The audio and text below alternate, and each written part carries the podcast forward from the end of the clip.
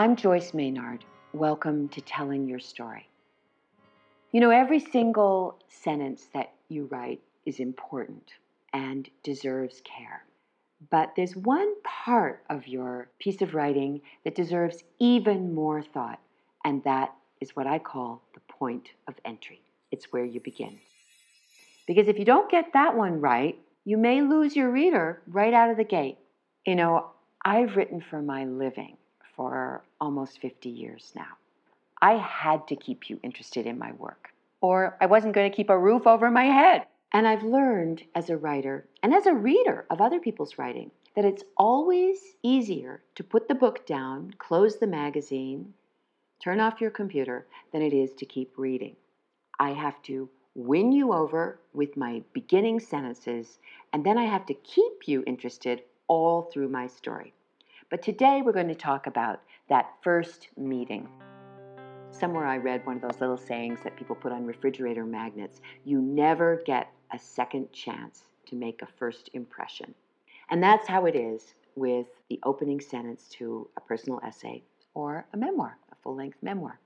Some people, some writers think that the way to grab a reader's attention and pull her in is to begin with some moment of great drama he held a knife to my throat. I wondered, do I jump or do I not? Um, I've read essays in which the writer has pulled that off. But my own belief is that before you put me in a situation where I'm reading about how somebody put a knife to your throat, I need to know who are you? And that doesn't mean that you need to tell me everything about yourself where you were born, where you came from, where you went to school, what your job is.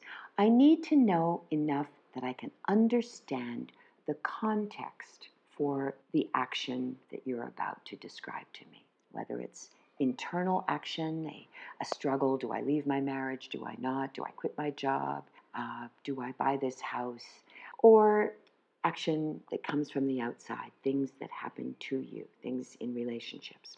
And of course, there's no one right way to begin an essay, but there are a lot of ways that don't work, and I wanted to talk about some of them. And maintaining the privacy of the writers in question, I'm going to read very short examples of some opening sentences that might not inspire you to keep reading. And incidentally, many of these writers, because I've worked with them all, went on to write wonderful manuscripts. So I don't want anybody to suppose that because your first crack at a point of entry isn't a successful one, that the game is over. But here goes. The path of becoming a professional musician is difficult and rocky, fraught with peril, one that breaks more people than it makes. That's one of those big overarching topic sentences a lot of our high school English teachers the not good ones, told us we needed to begin our essays with. And I'm going to say we don't need those big overarching topic sentences. We need a character, a scene, and a problem. Here's a different kind of challenge in a personal essay first sentence point of entry. I chopped my coke into little, meaning cocaine. I chopped my coke into tiny little pieces on the back of the toilet. Is that attention grabbing? Yes, it is. We have somebody who's about to be using cocaine, somebody who probably is not using it for the first time. She knows how to do this. What's the problem here? Before we meet a character who is a cocaine user, we need to know who she is besides being a user of cocaine. It's what I call the curtain goes up moment, the context, the way life was before your story begins. Okay, here's another one. When I realized I was late, meaning late with getting her period, probably pregnant, when I realized I was late, maybe two or even three weeks late, it was a bright, clear, and sunny morning on the island of Nantucket on the southern tip of Cape Cod, Massachusetts. Now, there's a big drama in this sentence, and I think everybody listening to it knows where it lies. I realized I was late. In other words, I realized I was pregnant. But where the sentence ends is with Massachusetts. Which is a more exciting piece of news to deliver? I was late or southern tip of Cape Cod, Massachusetts? How about flipping that sentence? It was a bright, clear, sunny morning on the island of Nantucket. Probably don't need also southern tip of Cape Cod, Massachusetts, just the island of Nantucket, when I realized I was late. All the same words, but the point of entry is completely transformed just by turning around their order. Let's look at this one. I'm not sure why I decided to open the door to the back room of my basement. Now, there's some tension in this sentence. We know from reading this sentence that there's something down in the basement that is going to create a problem. But the very first words we hear from this writer, who is our guide into the story, is that she doesn't know why she does it. So I'm not sure that I want to begin by hearing from you what you don't know. I want to hear I stood at the top of the stairs. My hand hesitated on the doorknob. I wasn't sure I wanted to go, but I headed into my basement. Power word there basement. Good opening sentence. Here's another one. I alternated between squeezing my eyes tight shut and opening them so wide I might have been trying to make my eyelids disappear. What is the big action in this point of entry sentence? Squeezing her eyelids. Is that a big enough action? And who is doing the squeezing? Do we know this character yet? No, we do not. I'm going to say that probably something is going on that inspires this person to squeeze her eyelids very tight shut and then open them very wide. But I don't yet have a context for that. So I need to meet her. I need to get some sense of what is going on. She is giving me the reaction to an experience before she gives me the experience.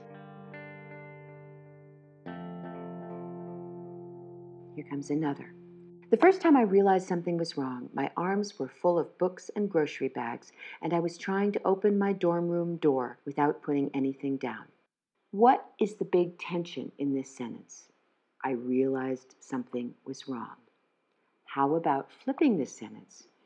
My arms were full of books of poetry and grocery bags, which made it hard to open my dorm room door without putting anything down, and I realized something was wrong. Let's look at another. A few weeks ago, I stayed in bed until 10:30 reading a story in Sun magazine about a married couple on a bus coming home from the husband's first post-op appointment.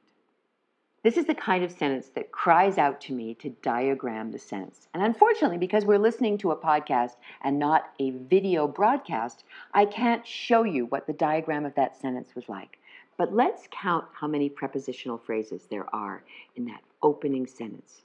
In bed until 10:30, in Sun magazine, about a couple, on a bus, from the husband's first op appointment. I lost count, but I think that was seven. Which is going to be the important, relevant information?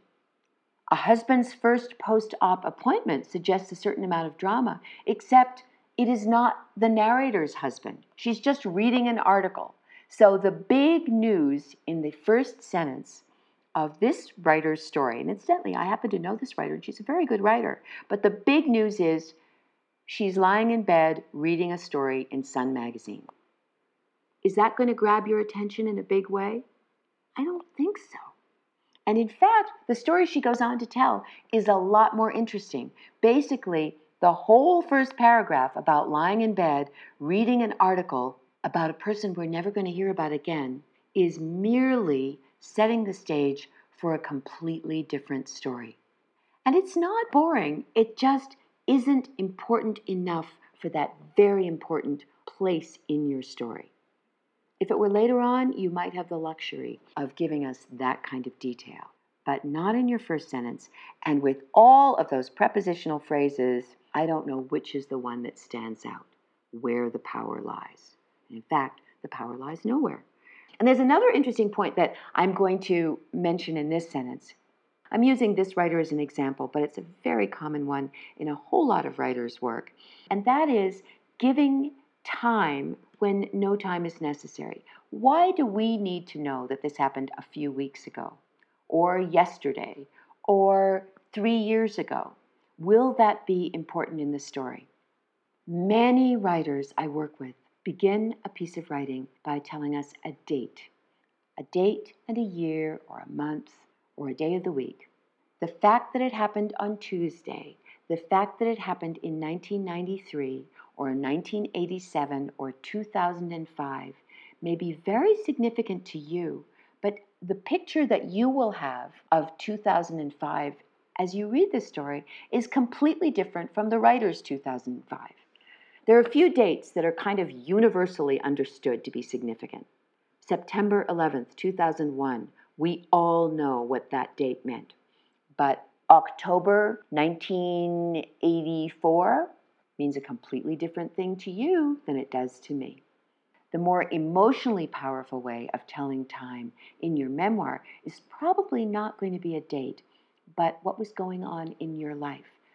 The week I turned 40, the day my son was born, the day my mother died, the year I graduated from college. I don't need to know what year that was, but now I can picture a 22 year old. Let's look at some more examples of point of entry that may fall short of accomplishing the writer's goal of keeping you reading. A few years ago, when I was working as a chaplain intern at a major Trauma One medical center, I received two trauma calls for unrelated motorcycle accidents within five minutes of each other. What's the power word or power phrase in this sentence? I think it is motorcycle accidents.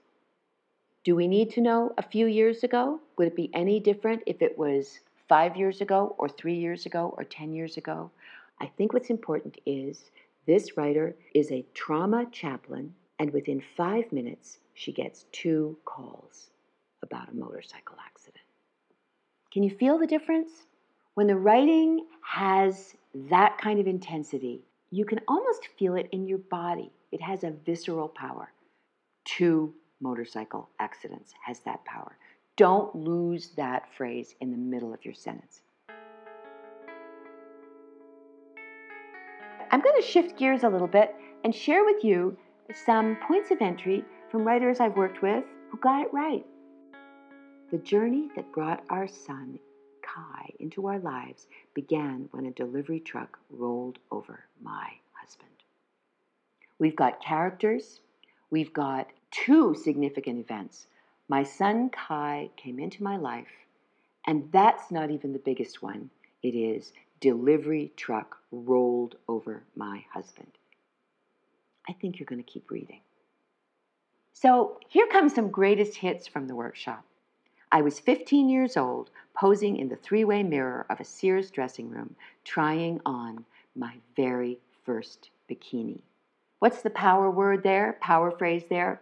It's very first bikini, and it's located just where it should be. She doesn't tell us the year because it doesn't really matter what year it was. It matters that she was 15. And she tells us who she was, where she was, and what she was doing. Very economically in one sentence. I'm going to keep reading. Here comes another. There is this tree I see every day. I know that tree is going to be significant. I love the simplicity of that sentence. Here's another one. The ad read catering position, no experience required, will train. I don't need to know where this person went to school, what state they live in, where they were born. All that matters is there's a person looking for a job. She's just found a job opening, and when she gets that job, something is going to happen. Here's one of my all time favorites. I was 23 years old before I first tasted corn that was not grown by my father on our farm. There are lots of other things that this character could tell us about herself, but there's only one thing that's important for the purpose of this particular story. She grew up on a farm. Her father raised corn. And until she was 23, she'd never eaten any corn that he didn't grow. and she's going to manage to make a compelling story about growing up on a farm where there was really good corn. You do not have to tell about a knife to your throat or getting to the top of Mount Everest or winning the Purple Heart in a war. You can write about corn if you do it really well. And if it's not really just about corn, it's about your family, it's about relationships. And corn is the container for that bigger story. And you know, although my instruction and my workshops and my online classes are never primarily geared to how to get your work published, they're geared to how to write good work. When you write really good work, you may well get your work published, and this writer did. This piece actually ended up winning an award, getting published in a magazine and winning an award. When I saw that piece in a magazine, it gave me as much joy as seeing anything that I'd written myself in the pages of a magazine. And that's a joy that you will know not so much from publishing your work as from writing good work. Point of entry, a good point of entry, is a really important part of that.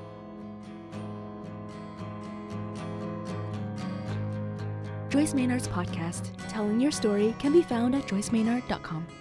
You'll find a new episode exploring different aspects of the art and craft of writing memoir every week.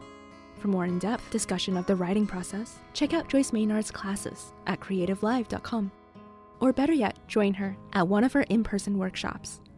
Details on this and much more at joycemaynard.com.